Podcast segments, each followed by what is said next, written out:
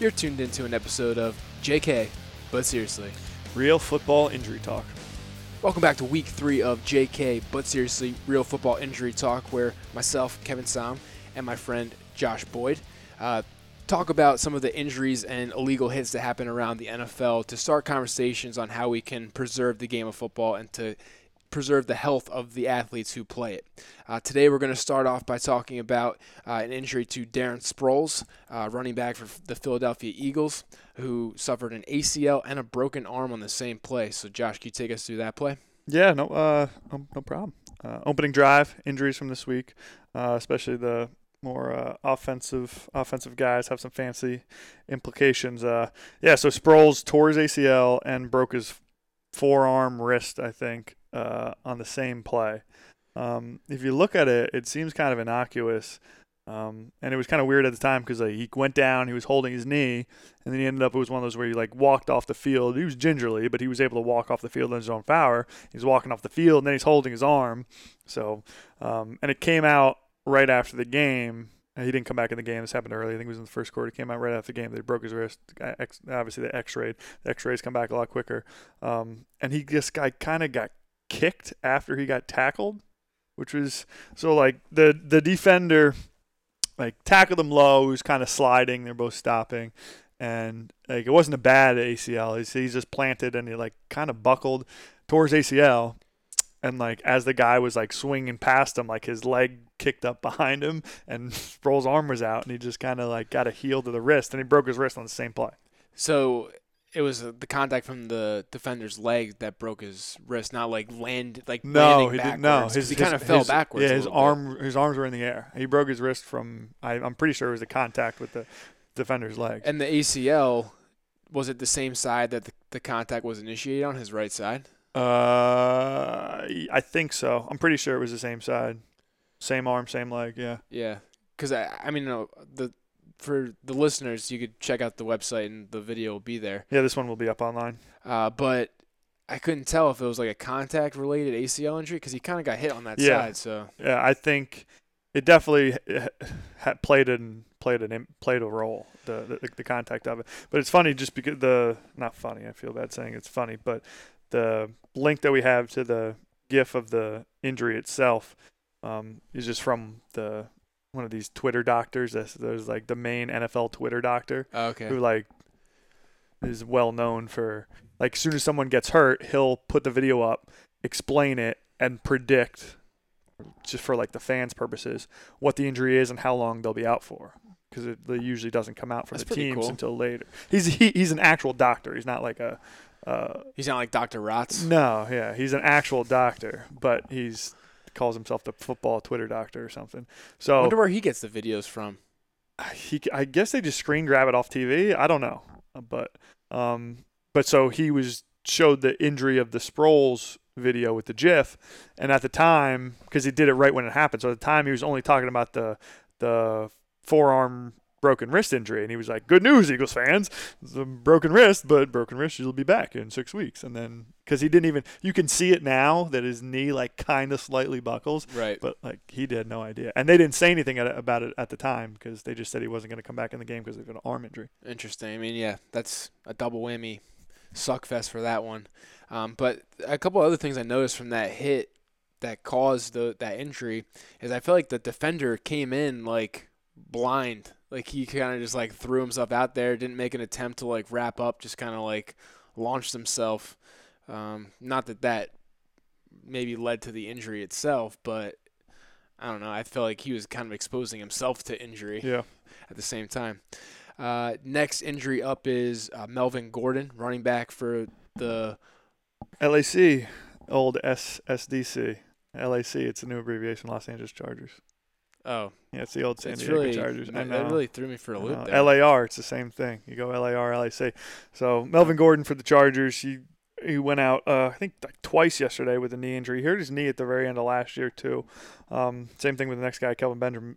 Kelvin Benjamin, but so he went out with a knee, came back, and then he ended up only coming back for two plays and then set out the rest of the game. So I don't know how serious it is, but uh, it was the same knee that he hurt last year um, towards the end of the year. So um, he was a big they're obviously he's their best running back, and he's a guy that everyone has in their fantasy team. So it'll be interesting to follow that along this week and see. Uh, see you remember his what his injury was be. last year? I think it was an MCL uh, towards the end of the year. Yeah, it was that- it was like a non-surgical. yeah, it was like week 16 or week 17. It was it was it was really late last year. All right. And then Kelvin Benjamin, wide receiver for the Panthers. So last week we talked about Greg Olsen, uh, tight end for the Panthers. Um, one of Cam's favorite targets, broke his foot, and he's he's out for at least eight weeks. Benjamin this week, he's our number one wide receiver. Big, big dude, six five, six six. He tore his ACL in 2015, so he played all of last year. Missed the previous year with the torn ACL that happens in training camp. And we have a video of this one up online. Um, it wasn't a horse collar, but it was along the same similar lines where he got pulled down from, From behind, behind. yeah. not really inside the shoulder pads, but I mean he still got pulled down from behind. And I, like, it's just the your average corner in the NFL is going to be 5'9", 5'10", smaller, and of course bringing down a receiver that's six five, six six, it happens sometimes. So he got pulled down from behind by, again, not by inside of his shoulder pads, but from behind, and he just got his leg caught under him. It was the same leg that um, he had the ACL on. They said it's not serious, um, but they're still doing more tests. So it'll be interesting to see, um, especially what the Panthers are going to do now. They got beat up pretty good by the Saints yesterday. Cam looked not good. Um, they're all, and he's run out of targets, run out of guys to throw to You think that's why he's not doing well? supposedly he's hurt too. So he didn't he didn't play most of the preseason. He had he had, he's having shoulder problems, um, and they they've said it. It's been a it's been a public thing that he was dealing with shoulder issues, um, and that he wasn't he didn't have the same zip on the ball, and they they held him out a lot of stuff in in the preseason and in, in training camp. And he just he doesn't look right. Because like two, three years ago, he was a freaking stud, and I feel like he's just slowly declined. Well, he's it's he had those headshots last year. That was a big deal. Yeah, I mean, but it's uh from from him as a quarterback, he, it's on the same lines as like the Robert Griffin III and that type of quarterback. Where, I mean, th- when a couple of years ago when Cam when they went to Super Bowl, I mean, he carried the ball a ton and like designed quarterback runs, especially in like goal line situations, third and short situations. They just snap the ball in the shotgun and run a quarterback sneak or a quarterback sweep around around the end, and it, it exposes him to a lot of a, a lot of hits to his shoulder, to his head. Um, and as a quarterback, especially a franchise quarterback, it comes a point where he's been in league five, six years. I mean, they want him to play till his mid to late 30s, like a Roethlisberger, Manning, Rivers, Brady, those type of guys. But if you're going to play the way that he was playing two, three years ago, I mean, he's not going to make it to 30. You know, so it's one of those things where he was never the most accurate passer, but He made up for it. but he made up for it with just and being an athlete and being a football player, and that that's how they won games. He, I mean, he wasn't sitting sitting back there throwing the ball 45 times a game and throwing for 300 yards. Um, he was running it. They were using play action, and he was hitting big plays like that. So they really have tried to change the way their offense works, and that's one of the reasons why they drafted McCaffrey. Uh, we we talked about a few weeks back um, to try to take some some of the pressure off Cam trying to do everything himself, especially running the ball. But they didn't look very good yesterday. So, uh, but same time now you lose your best receiver, your best tight end, your best weapon of Cam as a runner. Now what do you have left? No, so, yeah. we'll see if he has to start running the ball more. Yeah, it, it, it will be interesting to see if they kind of. I don't know. I like. It's one of those things where once you make that decision, usually you just live with it, and that's kind of what the Redskins did with R, R, RG3. Like once you make the decision to change and say, "All right, we don't want you to run run anymore," or we're not gonna. You can still run if you need to, but we're not gonna call up these designed quarterback runs for you. It's really hard to go back the other way and just say. "Eh, Screw this! We this isn't working. We gotta. Yeah, you actually suck back." at this, so you should probably go back to Yeah. doing what you're doing. Yeah. Uh, okay.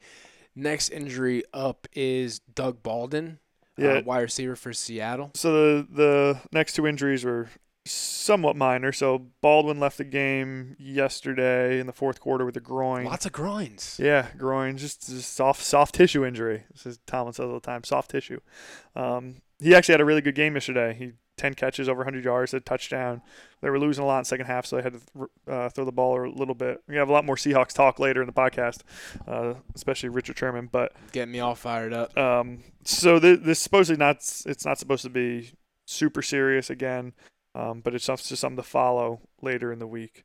Um, Seattle, their offensive line's been struggling a lot. Russell Wilson's been struggling. Um, they finally put up some points this week. Well, if your offensive line's struggling, then usually Every- the quarterback's yeah. going to be struggling. Exactly, so. and that was there was a direct correlation there. But so Baldwin just had a, he was having a really good game. So we'll see see how that uh, comes across this week. And uh, last one, Gerald McCoy of Hard Knocks fame. I think anyone who watched Hard Knocks this year with the Bucs, it, it's hard to say that McCoy wasn't the, your favorite guy on there. He was hysterical. He's awesome personality. I'm not an HBO subscriber, so what what made him so? He's just funny. Oh, he's just hysterical. He was just hysterical. He's just like an average dude who's just really, really good at football. But um, he just acts like he acts like anybody else that you'd be friends with. Yeah. You know?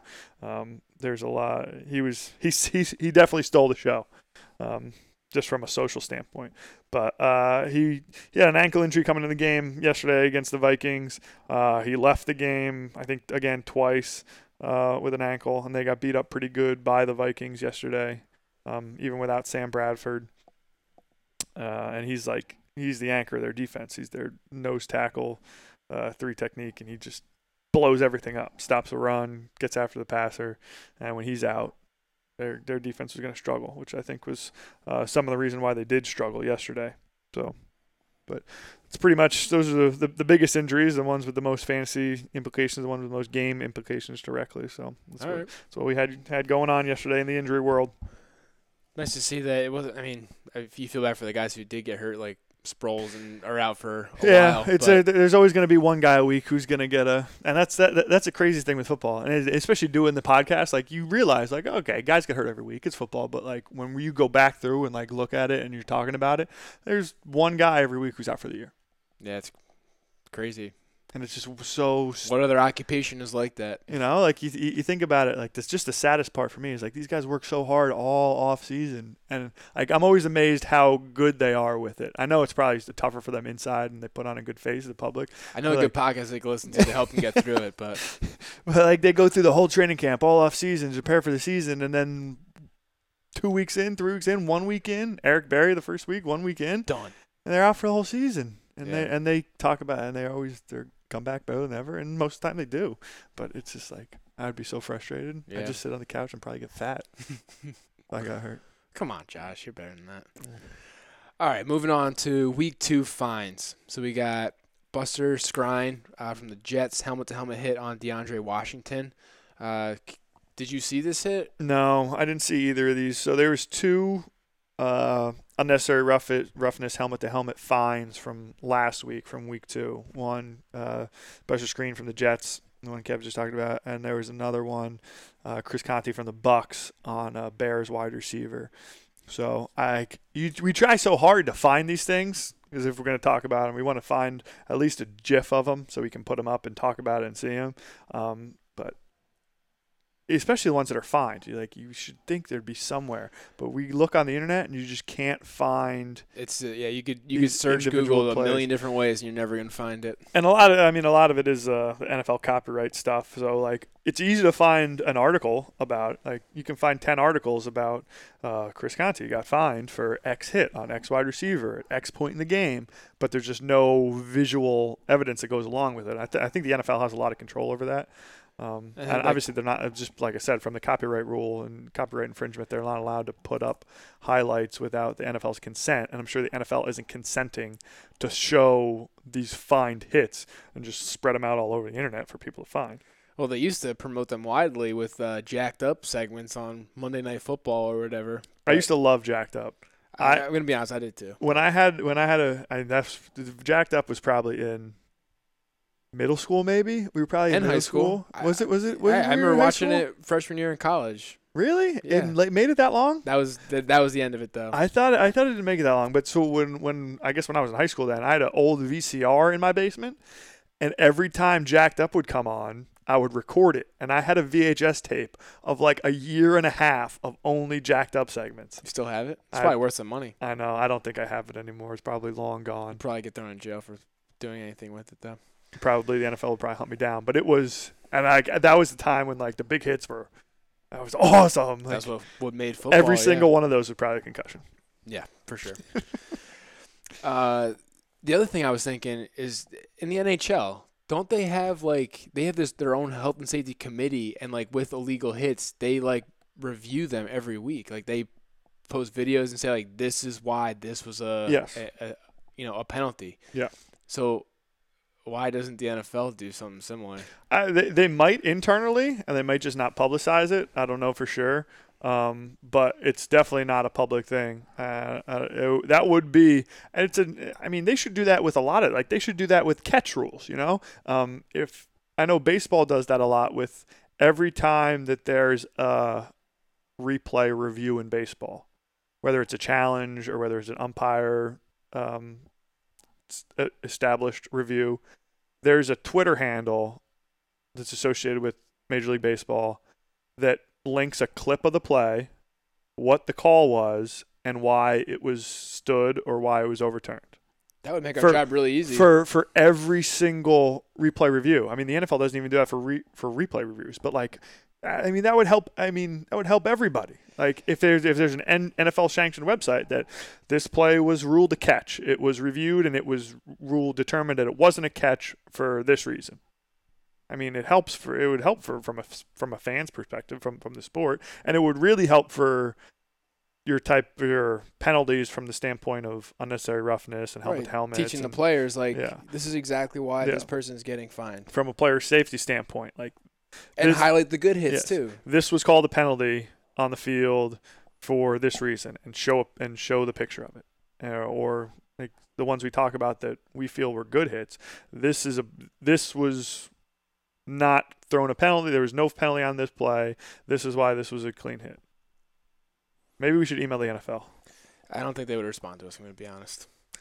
It's, a, it's a legitimate thing. I, I think the thing with the NFL, not, I'm not saying they're hiding anything or they're not hiding or they are, but I think their lack of transparency. There, yeah. is With like- but that's with everything. They're not just not transparent with injuries. They're not transparent and they're always anything. reactionary to everything. They never like come out as like the leader or the forefront in like anything. They're always Mhm. like, oh shit, like, yeah, we should probably say something about this to, you know, like it's always like putting a band aid on something. It's never Mhm. like being the leader to make a change in the world. You know, Nope. I completely agree. Before we move on to the next one, though, was just the one I kind of got strayed from uh, the fine. So the one fine, the Chris Conte fine, I, I like I said, we couldn't find it, but there is uh, in one of the articles about it, um, there was a quote from him that basically said, "If you're playing safety in the NFL, you're going to get fined," and it was like.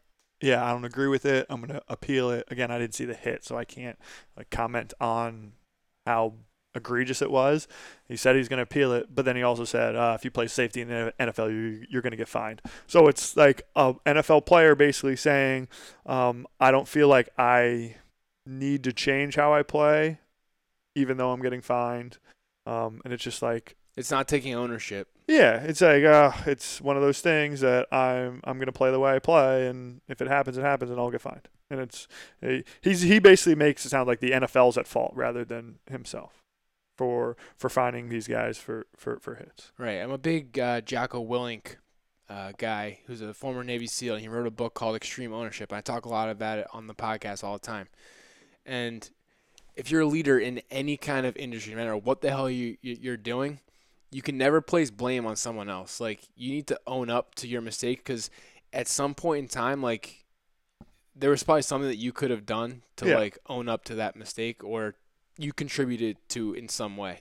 But by just deflecting Yeah, the completely, blame, completely. it's ignorant throwing in, it in my mind. Yeah, and you're just wasting your money. So, Mhm. and who knows? There might be a day when he's gonna wish that he didn't have that uh, twenty-four thousand dollar fine from Yeah. making a hit that he could have done Could differently. do a lot with twenty four thousand dollars. You're telling me, dude. uh, okay, so moving on. Plays from this week. plays from this week that it started off pretty quickly on the Thursday night game.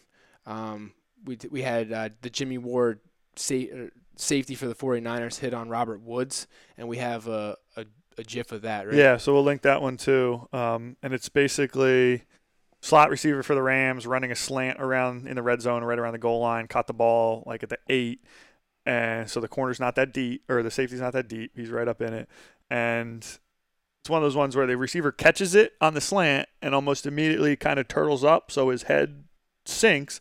But at the same time, the the guy Ward on the 49ers, it's one of those ones was talked about. His eyes are in the ground, his helmet's first, and the majority of the contact is shoulder to helmet.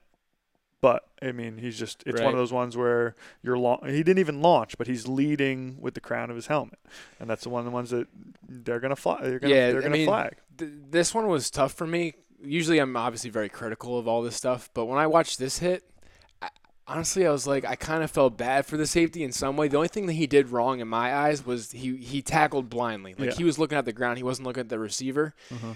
But the thing is, like, he didn't launch himself. Uh-uh. He didn't. He led with his shoulder, not with his head. Uh, to me, it, it was more. Uh, It looked result- and it looks really bad. And it's one of those ones where it's bang bang, it's fast, and the receiver, he tur- like I said, he turtles up, and the contact gets made around his head and neck area, whether it's shoulder, Right. the defender's helmet, whatever it is, and he really snaps back. to me, that was more of a result of the receiver turtling than it was, and I can't blame him for turtling because he's You're going about to get middle. his head cut off. Yeah, Yeah. so like I get it, but I think that was more of a result of the turtling than it was Yeah. like uh, you know, him trying to like inflict pain on on Yeah, someone. I'll be interested to see if that one gets fined this week. yeah, So we'll have an we'll have to A make follow-up. yeah we'll have to make a note to star that one and and and see if that gets fined uh, this week, and we'll have that we'll have an update for you next week. all right. Uh, then we have a pass breakup versus uh, Michael Crabtree in the fourth quarter. Uh, can you explain that one? Yeah, so that was a Sunday night game last night, the Raiders and the Redskins, and I thought it was a, re- a good example of a safety, kind of like we talked about, not launching, hitting in the right target area, and breaking up a pass. So Crabtree was um, close to the left sideline and working back towards the middle of the field on 20, 25 yard route. Um, ball was a little bit overthrown high above his head, so he extends up, arms over his head, um, and he just leaves. I His mean, as a wide body receiver, you leave your yeah. whole body exposed, which, which is tough, but it kind of comes comes with the position. Um, and the safety for the for the Redskins comes in, completely avoids his head. His head is uh, doesn't even make contact with anywhere on Crabtree, and it was just straight shoulder to the middle of the numbers. Um, I think Crabtree ended up leaving the game for a series or two um, with a rib injury because of it, but it was it was a really good example of a How you can do it? of a clean pass breakup. He didn't launch, shoulder right in the middle of the numbers. Crabtree dropped the ball. Right, and we discussed this before. It's similar to the Jordy the hit on Jordy Nelson from last season in the playoffs uh, when they were playing the the Giants. And I did two po- full podcast Yeah, episodes Very about similar this hit. play. Yeah. Right, and that that was my my beef with the whole hit was because like just as easily as you stuck your face in his ribs, you could have easily stuck it to the side Yeah. and hit with your shoulder. And he and might had have- the same result. And he might have still gotten hurt. You know, Yeah, He might have still gotten hurt, but at the same time, it's it's a much more. It becomes a much more football play then. right, and to me, if you're using your helmet to initiate contact, you're using your helmet as a weapon. And this is the one thing I said about the Mike Mitchell play from last week is, and it's it's very similar to these two, the Jordy Nelson play and this play. When you lead with your helmet, you're putting yourself so much more at risk of getting hurt yourself. Whereas it, when like if you, uh, I don't think we have the video of the Redskin guy, but if you were to see it, he's not getting hurt how he's hitting Crabtree. He's just not because he doesn't launch. He his head's completely out of the way, and it's just a shoulder. Like he he's not going to get hurt that way. Whereas at the same time, he could have just as easily launched, led with his head, and messed up his own head, messed up his own neck, um, hitting a guy in the ribs, hitting any, uh, hitting hitting a receiver anywhere else when he leaves with the crown of his helmet. for sure. But- all right, last one we got is the Richard Sherman hit uh, out of bounds on Marcus Mariota, and this one got me all sorts of fired up. We got a video of this one that Yeah. we'll post in the show notes. Uh, Josh, you want to take us through this one?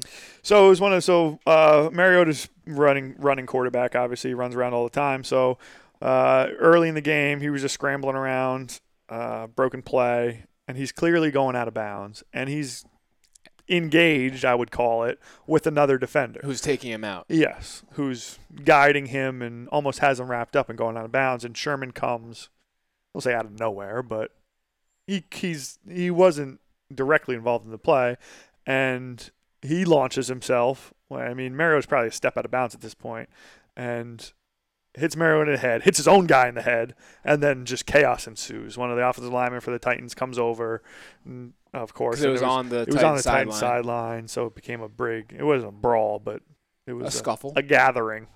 A gathering, I would say. Yeah, so there's a, a couple things that I took from this one. Number one, he took his own guy at the same time. Like, if you see your own guy, they're going out of bounds. Like, there, there's no attempt to, like, Yeah. go back in. He's a quarterback. He's the, like, Yeah. Quarterbacks don't, Yep. you know, they, they want to go out of bounds. Yes. They don't want to get hit. Right. So you're putting your own teammate at, at risk. He clearly led with his head. And in clearly leading with his head, I noticed that he's no longer wearing the VICIS helmet that we talked about in the first week, which is he's an endorser of this helmet. Yeah. He's like the main guy, like the main spokesperson for this Yeah. VICIS helmet. He he has a he has a stake in it. He's like a part owner of it. Yeah, and now he's back to the Riddell Speed. So in my head, it's like, well, if you're a stakeholder in this company and you don't even believe in it, then like, why should everyone else believe in it? Yeah. So that's something to look out for to see. Yeah. You know, maybe some other players. But like this play is the perfect example of I think we talked about it the first week on the podcast. This play is the perfect example of yes, not only did he do a lot of stuff wrong in the play, but it's a perfect example of a situation or a scenario where for his whole life he's been taught play through the whistle, play through the whistle, play through the whistle, and it's just it's to the nth degree where he's just taking it past the line of if we can get these guys to realize like like you said he's he's obviously going out of bounds like the play's over but at the same time like on film there's it has the potential to look like He was I, low I. I was I was giving up on the play which Right. you got to find a way to get away from somehow I, I hear you on that. Uh, the other thing is too, when I think back to like when I played football, the quarterback of the other of the opposing team always has like a bullseye on him. he's Like, usually the best player Yeah, but like when the you know when your coaches talk about him, like it's not that you want to like go out and hurt them. You Yeah. want to you want your presence to be known by Yeah. him. Is what that it- makes a difference a lot of times it does make it, it, it makes a difference right. But in, in my head, it's like when you see a quarterback running up the sideline, like that bullseye that is Yeah. maybe like small when Yeah. you're far far away in, Yeah. in the secondary is Yeah. now this huge target. and not that you're specifically trying to hurt him right. but at the same time if you put a good hit on him it's going to have it might have some effects later on in the game Yeah, he'll remember that. Yeah. Yeah. Uh, so maybe that's another thing for coaches. If you're trying to make the game safer and you're trying to preserve the game, to not put a target or not talk about the opposing quarterback in a way that puts a target on Yeah. on him. for sure Uh, the other thing, last point about this one, is the offsetting fouls thing. Uh, So because of the scuffle that ensued after this hit, there's offsetting fouls, and basically nothing happened. There's no, you know, there's nothing came of that hit. Yeah, There- so- there's no punishment. So the offensive the offensive lineman for the Titans came in and like pushed Sherman basically for hitting his quarterback late. So he was just standing up for his quarterback. So their offensive lineman got a penalty also. So basically the fouls cancel each other out. So yeah, it's I mean yeah, it's a dumb it's to probably me, that's a dumb freaking rule, BS, but dude. Because I mean, the only way you're going to get around that is if you make not even because technically the Titans foul, foul is an unnecessary roughness foul.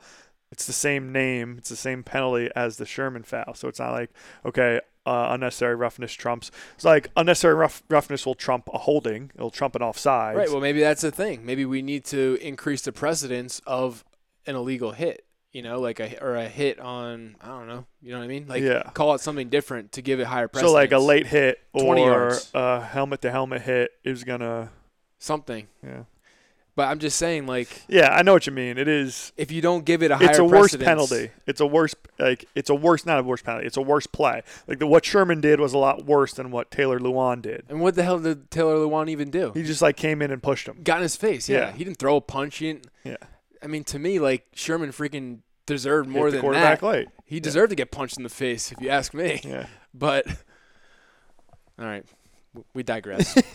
All right, talk about the Von Miller thing. This Yeah, is this one's good. This is actually funny. uh, yeah, so Von Miller's unsportsmanlike conduct, pretending like he was gonna help Tyrod Taylor off the ground, and then kind of did the old like Yeah. hair hair flip. Yeah, so this is your middle school, like, oh, high five, oh, too slow. So, and but that the the problem was, so this was the Broncos were down seven, with seven minutes left in the fourth quarter, and the Von Miller had pressure, and Tyrod Taylor threw an incomplete pass to make it like a third down. So the Broncos could have easily gotten the ball back. So Miller tackles Tyrod Taylor, not a late hit, not a rushing pass or anything, clean clean hit. And as Tyrod Taylor is going to get up, Von Miller standing over top of him and puts his hand down like he's going to help him up, like you see a lot of times. And once once Taylor tries to grab his hand, he takes his hand away. The worst part is they're both clearly laughing at each other. Right. Like so, what I read today was they they both they're both in the same draft class, so they both came in the league at the same time. So they're they're not like best friends, but they they're friendly and like same with all these guys. Like at this point in time in the NFL, everybody knows each other. It's not like it was 30 years ago. These guys are all for the most part friendly with uh, one another, especially the Broncos and the Bills who play each other once every two three years. So they're clearly laughing at each other and the and the ref turns around and sees it and throws throws a flag for unsportsmanlike conduct. Yeah. For a 15 yard penalty. So the Bills got automatic first down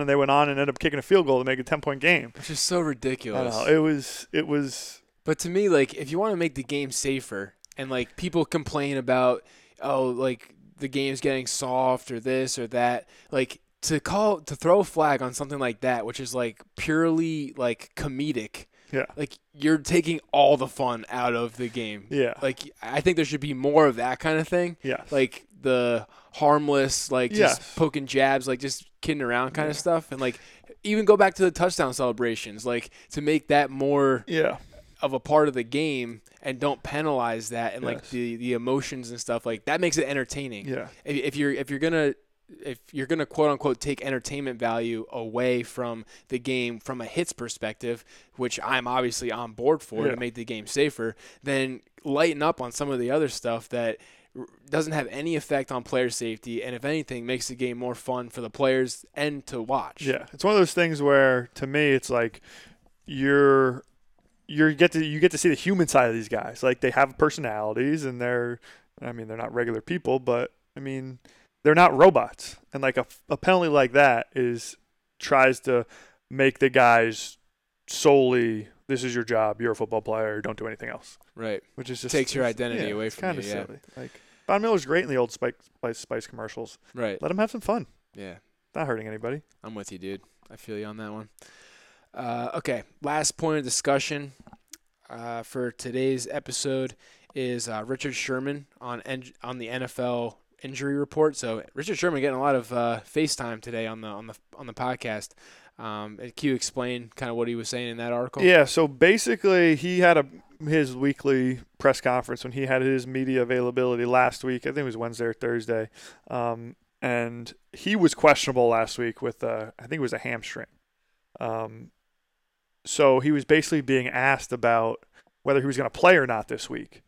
And it just led he just took it a completely different direction and took it to took it to where he took it. But um, we have a link to his um, conf- press conference where he basically said everything he said. But he said, "Yeah, I, like I'm fully planning on playing this week. I have no intentions of not playing. The only reason why you guys think I'm not playing is because I'm questionable on the injury report." And he basically went on to say, "Why is there injury reports? Like there's injury reports because the people in Vegas and the gamblers need to know what the line needs to be. So, because the, the the point of the football, I mean, football gambling is probably the biggest set subset of gambling from a professional por- sport aspect. Okay, more money is gambled on football than any other sport, um, and the point of the point spread is to make it so there's going to be an even amount of money on both sides. That's how Vegas makes money off of it, or not, they would just lose lose money. That wouldn't be smart. So in order to set an accurate spread, they kind of need to know if Richard Sherman's going to play or not. He's the best player on the Seahawks defense. If Richard Sherman's not going to play, that might move the point spread a little bit. Um, so Richard Sherman basically came out and said the only reason why we have injury reports is because Vegas, um, and for gambling reasons. And the NFL has for years come out and said they don't endorse it. It's not a gambling league. They don't have anything to do with Vegas. This and this and this. Um, and they're all hands off uh, when it comes to that. But Richard Sherman saying this is the only reason why we have an injury report. If it wasn't for gambling, why why do I need to who who needs to know if I'm playing or not this week? You know, which like what he said made a made a lot of sense. You know, um, I mean, years ago, there's teams like the Patriots who would just list every guy they had on, on the injury report before they started cracking down a little bit. I mean, they would list 25 guys as questionable. But cracking down, why? Because the opposing team was like Yeah. trying to prepare for. Yeah, because basically they would they would have guys that they knew were weren't even injured or weren't gonna were obviously gonna play that they had no intention of not playing and they'd put them on the injury report. Yeah, I know the. I think there's like a Sports Illustrated commentary on this exact issue. Some some of the commentators made a pretty good point, which is like I think the NFL's response to this idea was that the injury report is to help the clubs like help help each other out. Yeah, No. Yeah, but and then the, he, then one of the guys made a, a, a statement about how the NFL is like they're so reactionary, like Yeah. they never set precedents on like anything. yeah, So they kind of have themselves to blame on that one. yeah. I mean, it's just it's it's just so accurate from what Richard Sherman says, and it's the NFL again. To me, it's just they they twist everything to make it sound like something that sounds good to people, you know. But yeah, the real reason why they put injury reports out is maybe ten percent that teams know um, who might not be playing and who is going to be playing and who they need to game plan for. But 90% is for Vegas and it's for fantasy football That's where a lot of the money. That's where a lot of money is coming from. So it just, it's. I mean, hockey. I think hockey does it. Hockey does a really good job with it. I mean, hockey guys they either have an upper body injury or a lower body injury. It could be your toe, or it could be your finger. It's upper body or lower body. They don't need to put a time frame on it. They don't need to know if they're probable, questionable, doubtful. They don't need to put anything like that.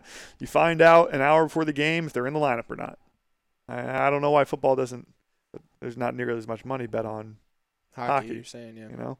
Um, so, uh, but the the whole injury report thing in the NFL is it's uh it's very it's a very interesting interesting topic. I don't know I don't know if it has it I don't think it has any direct rel correlation to player safety, but it's just another really interesting point um, where, like you said, the NFL could be a leader uh, and be a step ahead of all these um, issues, but instead it's like let's pretend that we don't recognize it and let's hope that no one else recognizes it and see how long we can get away with it for. And then when someone does recognize it, let's just kind of see how we can dance around it so it doesn't sound as bad as it is.